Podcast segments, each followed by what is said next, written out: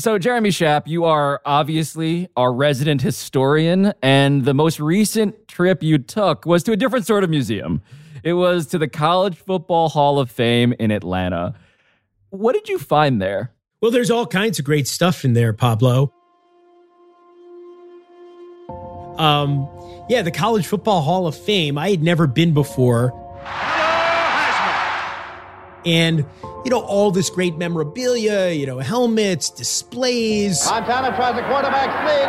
Touchdown, Notre Dame. It, it really is um, a feast for the senses if you're a college football fan. It is up and it is score! Enthusiast, such as I am. Touchdown, SC! And, and, but there was one item that I went down there that I made the trip specifically to Atlanta to see this one thing well, this is Gary Tyrrell's trombone. So, so this is the yeah, right. the trombone. That's correct. May I may I touch sure, it? Certainly. This is probably one of the greatest musical instruments ever. This is a musical instrument, this trombone, that holds a special place in the hearts of tens of millions of people. In, in the annals of instruments that have played a role throughout our history, in society, from the Old Testament, the trumpets and the walls of Jericho, Louis Armstrong's trumpet. This trombone holds a place as significant as any of those. Because of what happened on November 20th, 1982, in the final seconds of what was the 85th big game, the annual showdown between Cal and Stanford. All right, here we go with the kickoff.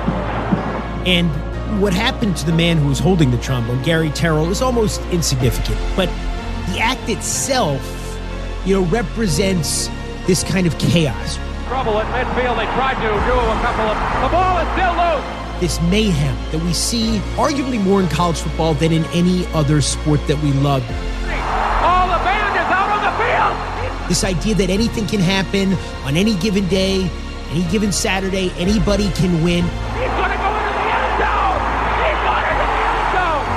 And beyond that, this trombone represents hope.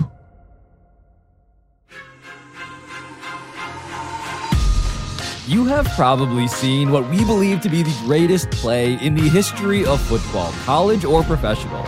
In fact, you probably remember the iconic call. The band is on the field, ringing in your ears right now. But today, 40 years later, we tell the story of how it really happened through the people who lived it and why the whole thing really did take a lot of brass. I'm Pablo Torre. It's Thursday, November 10th. This is ESPN Daily.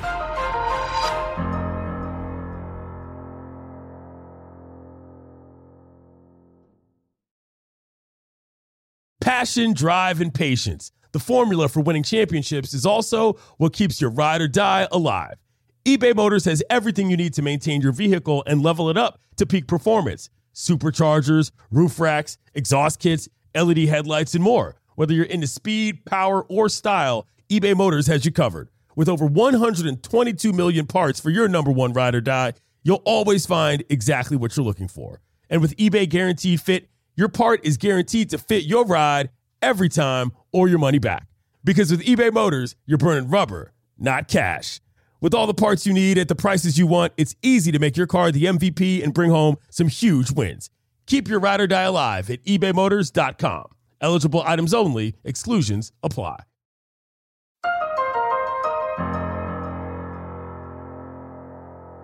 So, Jeremy, the play that we are here to excavate with you, as famous as it is, it is like one of those masterpieces, one of those paintings that is so finely detailed that I notice something like little Easter eggs every single time I go back and watch this thing. And you did more than just rewatch this for this Sunday's E60 special. You actually interviewed 40 plus of the people who lived it in the foreground and the background, some of whom we're about to hear clips from as we go through this. So, just to set the scene here, I know Cal and Stanford are historical rivals. I know they play what's known as big game.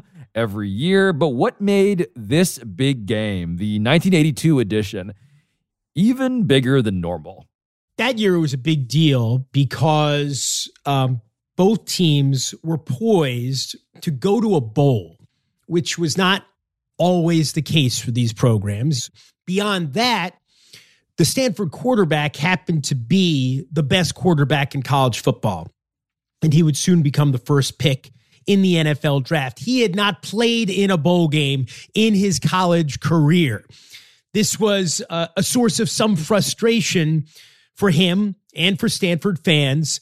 And this was John Elway's last shot. This was his shot to get to a bowl game. And he was still in the Heisman conversation. Is there some pressure on you with this Heisman shadow hanging over your head? Um, oh, I don't feel any. It's. I think I could if I really started thinking about it, saying, "Well, my goal is to win the Heisman Trophy." But uh, in, in my case, that's not true. I want to do the best, do whatever I can to get us a win. And beyond that, these guys hate each other. This is one of the classic rivalries in college sports. This is the oldest college football rivalry on the West Coast. Well, Jeremy, it's a lot of public versus private too, right? These are two academically august institutions that still harbor their own superiority and inferiority complexes, respectively. Look, there is no doubt about that, right? In the Stanford guys we talked to, I'm sure there are there are many who are not as um, bold about these kinds of statements. But when you ask them, you know, what distinguishes a Cal student from a Stanford student, you know, the answer is usually we're smarter and better looking, mm. Mm. and they mean it. oh, I'm familiar. I'm familiar with how that taunt can be sincerely intended. Yeah. Right. I'm sure you are. And, and not only that, you know, if they're feeling in a particularly uncharitable mood, they say, oh, Cal, that's for the people who didn't get into Stanford. And at Stanford, I, I know there's this historic instrument, this trombone. At the heart of all of this, we're going to keep hearing about and from that as we go on, but I would be remiss if I did not acknowledge another sacred artifact that is essential to this blood feud as well. So please explain this hallowed weapon. So the axe is the, you know, uh, trophy right? Whoever wins the big game each year gets to keep the Stanford Axe. It seems strange. Usually, you know, the names these things, you know, are are kind of um, uh, they cover both teams or neither, but this is the Stanford Axe, and the Stanford Axe goes to whoever wins the big game each year. And going in, and it goes all the way back to 1899, um, and, and going into 1982's game, Stanford had won the Axe 36 times. Cal had won it 34 times.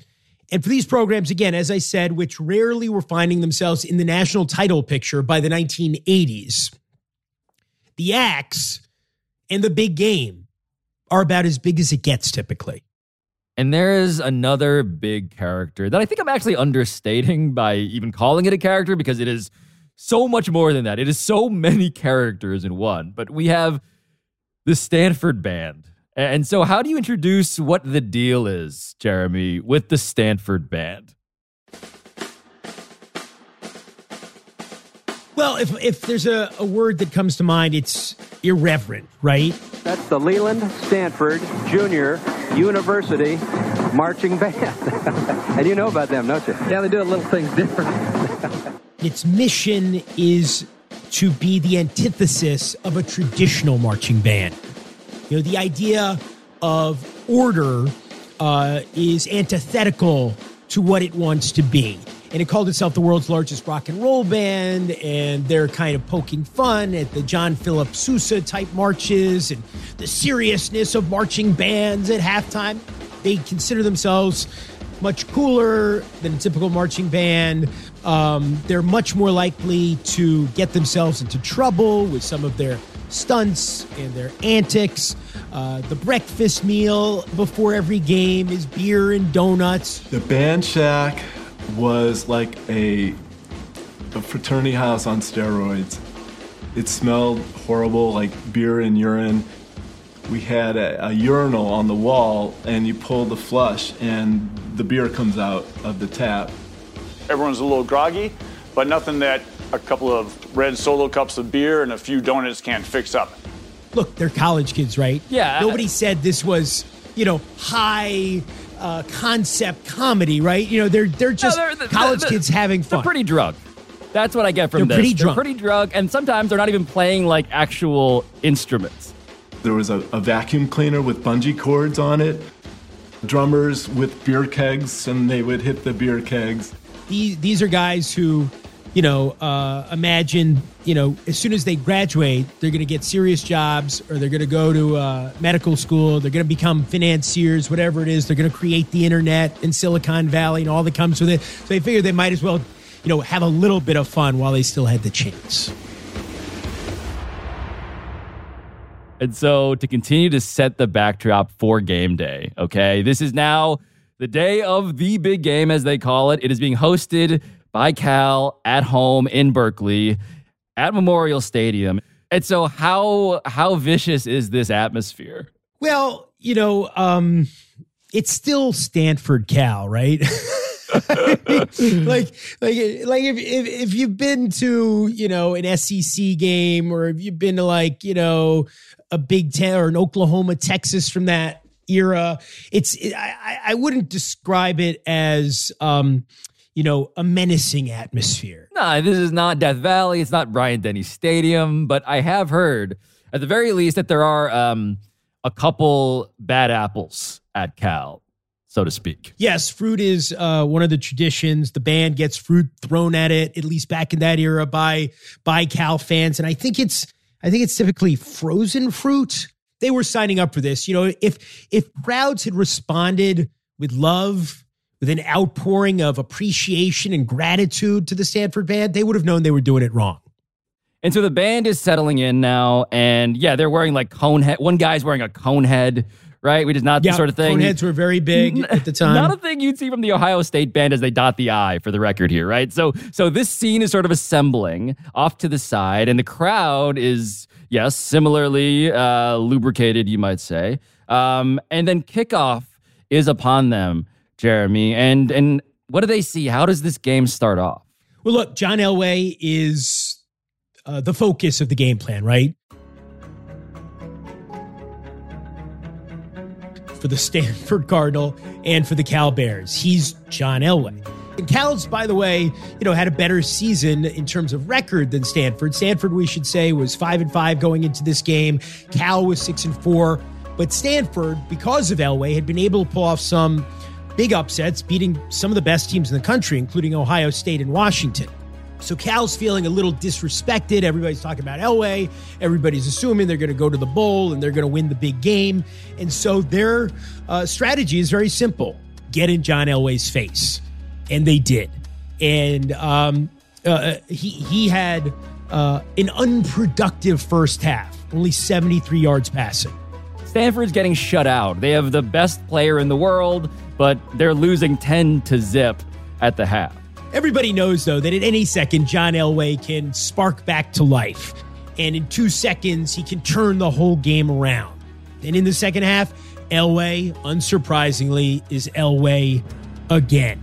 And the Bears are just backpedaling. Elway drops back. Here it is to White. Touchdown, Stanford. Stanford gets itself back into the game with a couple of minutes to play. John Elway fumbles the ball away. Second and eight. Elway hit from behind. Is it a fumble or is it a pass? They say fumble. Cal's ball. Big play. Cal recovers. And now all they need, they just need a first down for two yards. They're two yards away from a first down, which will enable them to run out the clock. By no means is it over yet. But it may be after this play. If California can get a first down. One of the players who was on the field that day that we spoke to was our own Rod Gilmore, the great Rod Gilmore, Gilmore, our colleague at ESPN, uh, who was defensive back for the Cardinal. And he remembers that moment as Cal has the ability, has it within its power at that point to put the game away. And he remembers looking to the Cal sideline and seeing their first year head coach, Joe Kapp. He's looking at me and he's nodding his head and kind of smiling. And I thought, he's going to run my way. I stood up and hit him with all that I had, which wasn't, wasn't all that much, and then held on for dear life. Gilmore with the job, Rodney Gilmore. We were able to stop him and get the ball back to the offense. And so now all the pressure is back on John Elway, right? I mean, this is a minute 27 seconds left in the fourth quarter. Stanford is trailing by two. And what happens? He is in his element. If anyone at this point in the history of football had ever been born for a moment such as this, it was John Elway. This is to prolong his college career. They need to get downfield. They need to, you know, kick a field goal at least to win this game, close it out the big game, go to a bowl game. Maybe he gets the Heisman. First three plays of the drive, they lose yards. Mm. So now, with 53 seconds to play, Pablo, they are facing fourth and 17 from their own 13. Fourth and 17, let me repeat myself, from their own 13. and I think it's 52 seconds to play. So at that point, they got one last shot. They go to the huddle and Elway turns to his top receiver, Emile Harry, and he says, You're getting the ball. I'm leaving the huddle. He goes, I'm throwing the ball to you. Get open. I remember thinking, oh, crap. and he runs a deep route across the middle. Uh, and Elway, you know, as Elway does, the guy who, you know, threw the ball as hard as anyone who's ever thrown a football, and he fires a laser at him. Elway back to throw inside his five. He's got to get this one. Looks way downfield. He got it. It is complete at the 42 yard line. And now, you know, it's just a first down, right? But uh now momentum is building. Pitch back. Breaking to his left is Dotterer. Dotterer may go all the way. He is dropped at the 17 yard line. So you you know where this is heading. John Elway is driving downfield, clock's running down. Now they are well within field goal range, and Elway calls timeout. Stanford sets themselves up to win the game with a field goal, 35 yards. But he calls timeout to set up this last second field goal, but it's not really a last second field goal attempt. It's actually an eight seconds left on the clock field goal attempt for 35 yards. Mark Harmon, 35 yard kick will win it. Listen to the crowd. Here's the snap. Here's the kick. It is long enough. It is good. Stanford hits it with four seconds to go. And so the kick is good. There are precisely four seconds remaining. And Cal's players, right? Some of them are in tears.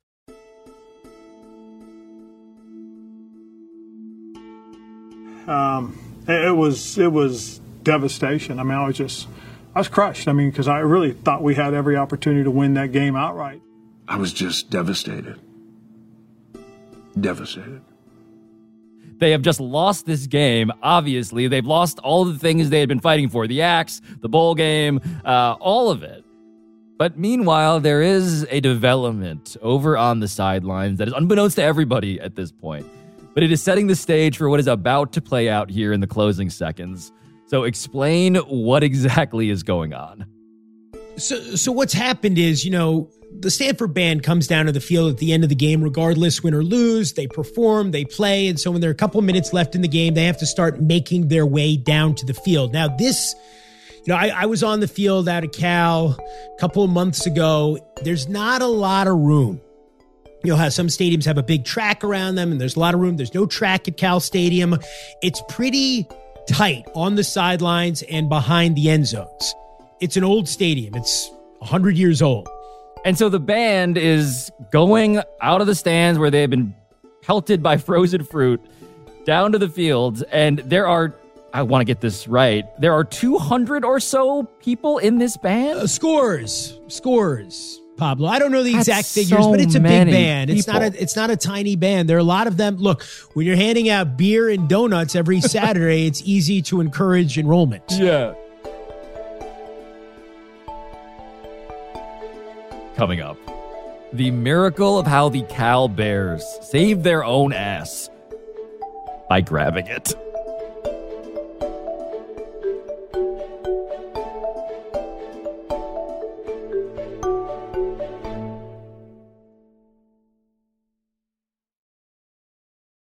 Delicious meat nutritious. in the snack that packs a real protein punch, Wonderful Pistachios, one of the highest protein nuts out there. Each one ounce serving has six grams of protein, giving you over 10% of your daily value. Trust me, I've been eating them like there's no tomorrow all week. Wonderful Pistachios also come in a variety of flavors and sizes, perfect for enjoying with your family and friends or taking them with you on the go. And you, like me, are on the go a lot, taking the kids to school, hopping from meeting to meeting, shopping for groceries, whatever it may be.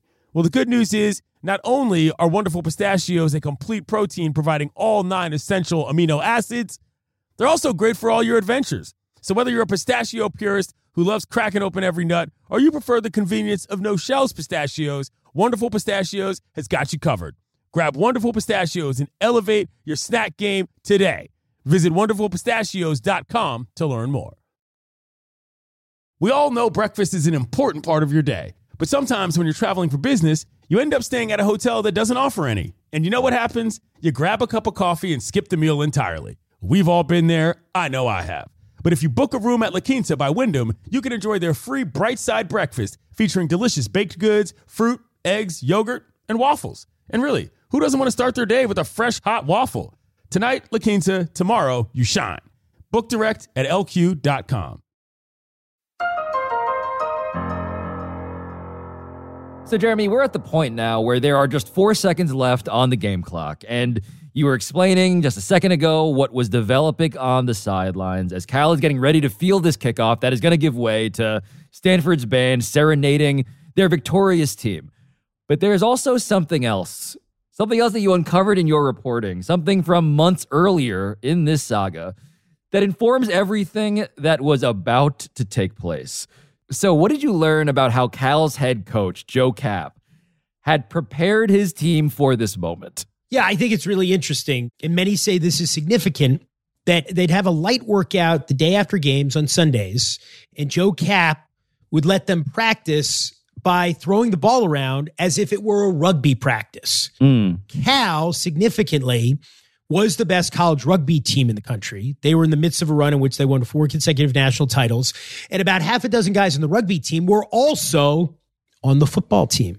So these guys knew how to pitch a ball around. Yeah. Better than most. Ron Rivera, you know, would go on to win a Super Bowl playing for the Chicago Bears. Now, of course, the head coach of the Washington Commanders. He was on that Cal team, and he told us how uh, these practices, these rugby practices, worked. We used to play this game on Sundays that Coach Kapp brought in. It was really to get the guys loosened up. It's like a rugby game, us against you know one one group against the other group, and you got to keep the ball alive. You got to keep lateraling it.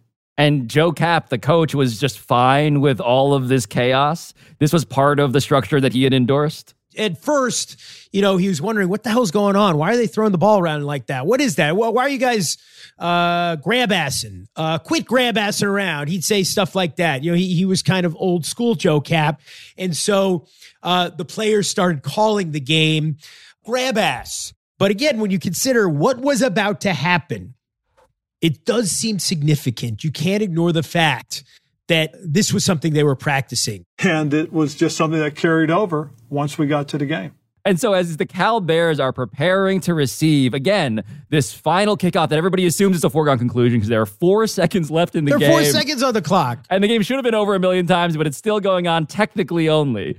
How did everyone on the Cal sideline feel? Well, there were different feelings. There were many who had quite logically given up hope, who were despairing.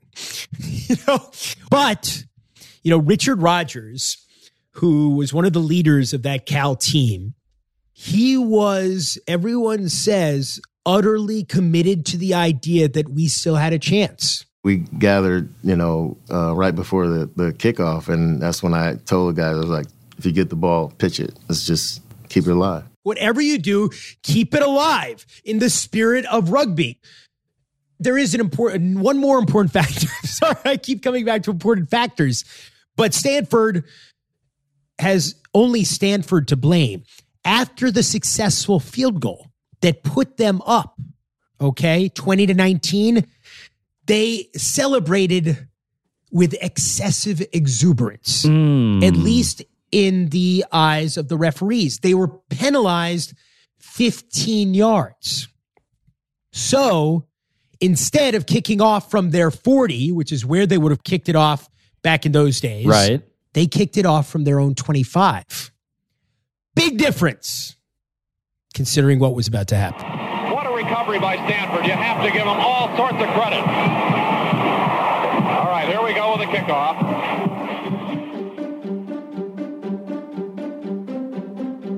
So Kevin Moen, he fields the squib kick. When I get the ball, I took like three steps and saw a bunch of Stanford guys running at me. Ball comes loose and the Bears have to get out of bounds. And magically, I turn and there's Richard Rodgers. And he heaves the ball to the aforementioned Richard Rodgers. All of a sudden, the ball is in the air and it's coming toward me. It's like time was standing still. It took forever to get there. Rodgers along the sideline, another one. They're still in deep trouble at midfield. And there's guys running at me, so I turn around and pitch it to Dwight. Dwight Garner. Now, this is the most controversial moment Mhm. of the greatest play in the annals of football, Pablo. Because by the way, everybody is tackling everybody, right? It's just like a mass of bodies. Everybody's tackling everybody. Garner is tied up, and suddenly the ball pops out. Yeah. They literally had me all tied up. They had my arms, and I just kind of flicked it out. It's just kind of a shovel from this pile with a knee that is either down or not down in this pile. And Richard Rodgers gets the ball again. The ball is still loose as they get it to Rodgers. They give it back now to the I run right at the white jersey that I think is supposed to be on the field. Then I lateral the ball to Mariet. Now, Mariet Ford has received the fourth lateral, and he's picking up ahead of steam, running in the direction of the end zone. He's at about the 27 or the 28. They give it back now to the 30. They're down to the 20. And now his window of opportunity is closing. He is about to be tackled. Running behind him in stride, Kevin Moen. Kevin Moen, six foot one, 210 pound, defensive back, big guy. And Mariet Ford, he just heaves the ball over his shoulder. Doesn't seem he could have possibly known for sure that Moen was there. He, he could only have sensed the presence of Kevin Moen, and Moen catches it in stride. I'm in a perfect position for Mariet's over the shoulder, and here came the ball floating down. it ends up being five laterals. Five laterals. And now the only thing that stands between him and the greatest comeback in the history of college football are about 200 members or scores of members of the Stanford band because the band has come out on the field. Yes. The band has decided that, oh, the game must be over. Because basically, this is muscle memory at this point, right? They're doing what they always do, what many of them have done dozens of times before, which is to get into position for this post game performance as soon as possible. We're running like crazy, trying to get to midfield. We just took off. And I remember I wanted to be at the front of the pack. Next thing I know, here comes somebody running right in front of me with a football. The next thing that I see is Kevin Moen running the other way. This can't be good. Oh no, the play is not over.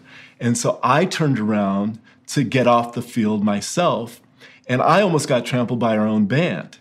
And they weren't the only ones. Let's be very clear. No, for all of their hazy understanding of the world around them on account of the beer and the donuts and everything else in their system, right? They were not alone in the confusion, in fairness. No. No, the band the band was out on the field, but it wasn't only the band.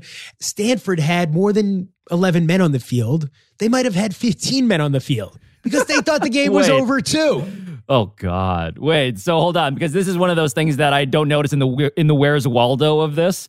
Like, okay, so by many different measures, things that should not be happening on a football field are happening, and through all of it, Jeremy, cutting through all of it is the visage of Kevin Moen, who is surging right undeterred towards the end zone. Yeah, he's he's picked he's got the ball, you know, like at the 25 and he must be wondering to himself, what the hell is going on? All the band is out on the field. He's going to go into the end zone. He's going into the end zone. Will it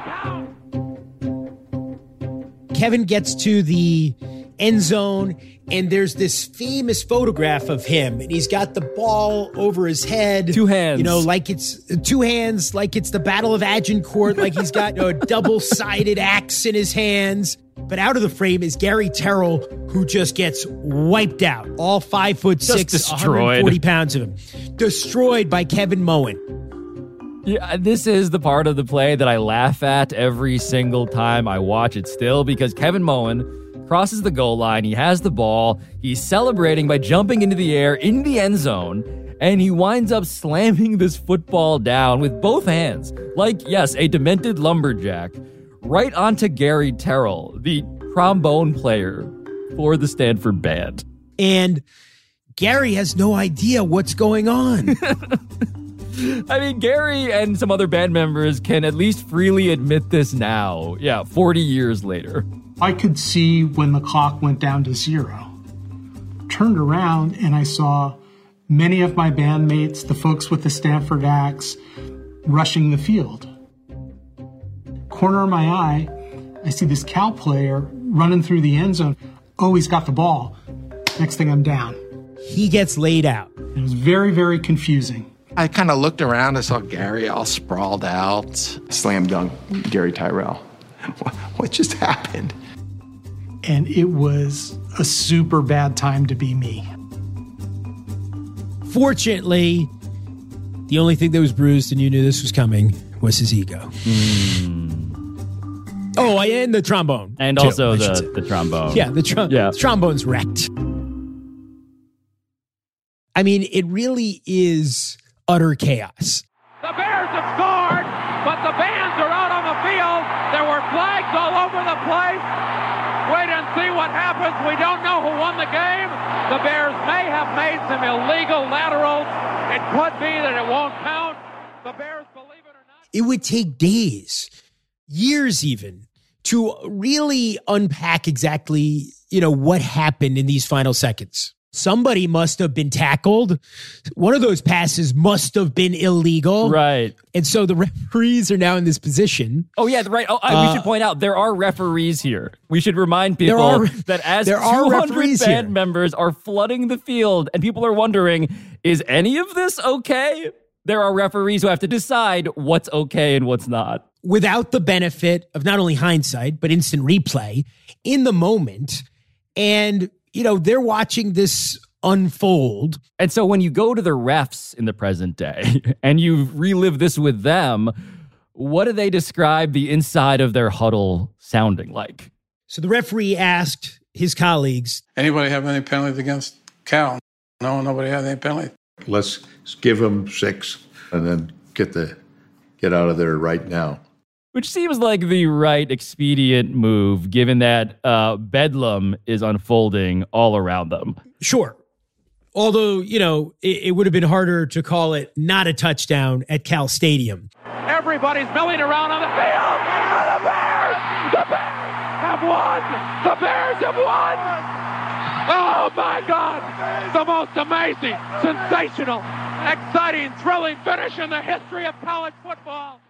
But they still had to deal with the wrath of the Stanford uh, team, which was um, not really buying it that those were all legal laterals. And I'm going to tell you, and many people would bet away their one of their kidneys on this that Dwight Garner's knee was down. I don't think it's that clear.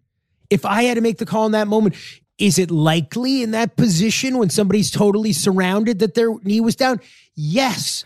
But I would argue that there is actually no incontrovertible, definitive visual evidence that Dwight Garner's knee ever touched the ground. But it seemed pretty clear to some of the Stanford players, Jeremy, that you did talk to about it. Oh yeah, they they have no doubts. Zero. They they are doubtless. I heard the official blow the whistle. What the heck? He blew the play dead. Garner's down. They had a Fort lateral. I mean, who do we have officiating? The Keystone Cops? Had there been replay, then it would have ended up differently. Stanford would have won the game. And, and so, what about the axe, Jeremy? Where is the axe in all of this? So Stanford is in possession of the axe because Stanford had won the big game the year before. So they've got the axe, but now the, you know, there are a lot of decisions being made in this moment. You know, the guy who signals a touchdown by firing off a cannon on the hill behind the stadium, he's deciding, should I fire the cannon? He fires the cannon twice just to make sure. Cannon guy. You know, I'm glad we're giving Right. Cannon guy his fair due in the Cannon- review of Cannon this guy- history. he was instrumental. You know, you hear the cannon, it's touchdown. It's that simple, right? So the axe committee, they're figuring out do we hand over the axe? Do we really lose? Is it possible? Do we really want to give up the axe because we didn't think we lost? Is there a way we can leave the stadium unnoticed? And I look up, they just reached in, took the axe, and bye bye axe. Stanford students, being the reasonable high achievers that they are, accepted the outcome and handed over the axe, albeit reluctantly.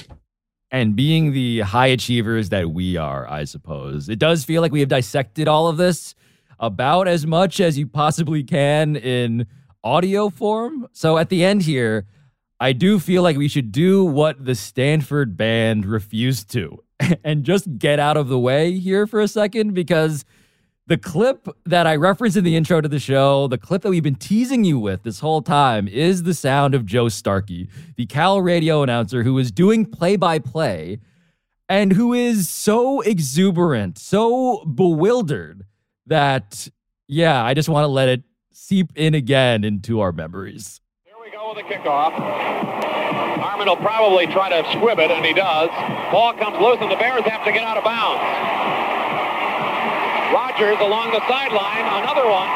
They're still in deep trouble at midfield. They tried to do a couple of. The ball is still loose as they get it to Rodgers. They give it back now to the 30. They're down to the 20. Oh, the band is out on the field. He's going to go into the end zone. He's going into the end zone. Will it count? The Bears have scored, but the bands are out on the field. There were flags all over the place. Everybody's milling around on the field. The Bears, the Bears have won. The Bears have won. Oh my God! The most amazing, sensational, dramatic, heartrending, exciting, thrilling finish in the history of college football. California has won the big game over Stanford. Oh, excuse me for my voice, but I have never, never seen anything like it in the history of I've ever seen any game in my life. The Bears have won.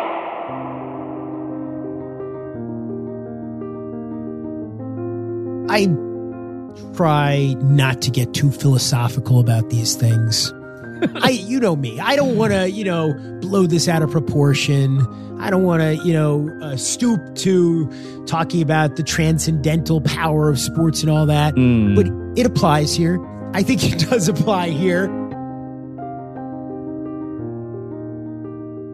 I really think when you break it down and you examine its disparate parts, as corny as it sounds, it is about hope.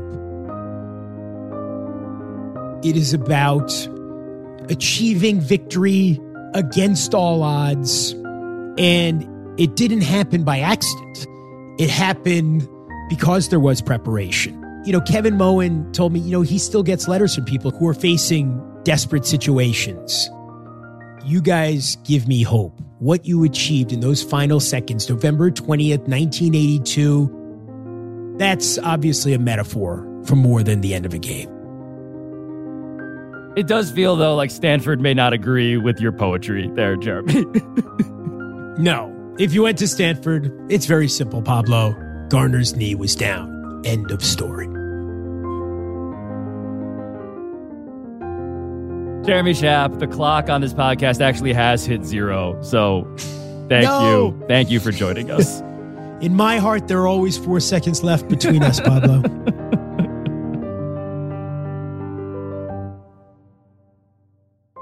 You can check out the new E60 special. The band is on the field this Sunday at 1 p.m. Eastern on ESPN or streaming afterwards on ESPN Plus. I'm Pablo Torre. This has been ESPN Daily, and I'll talk to you tomorrow.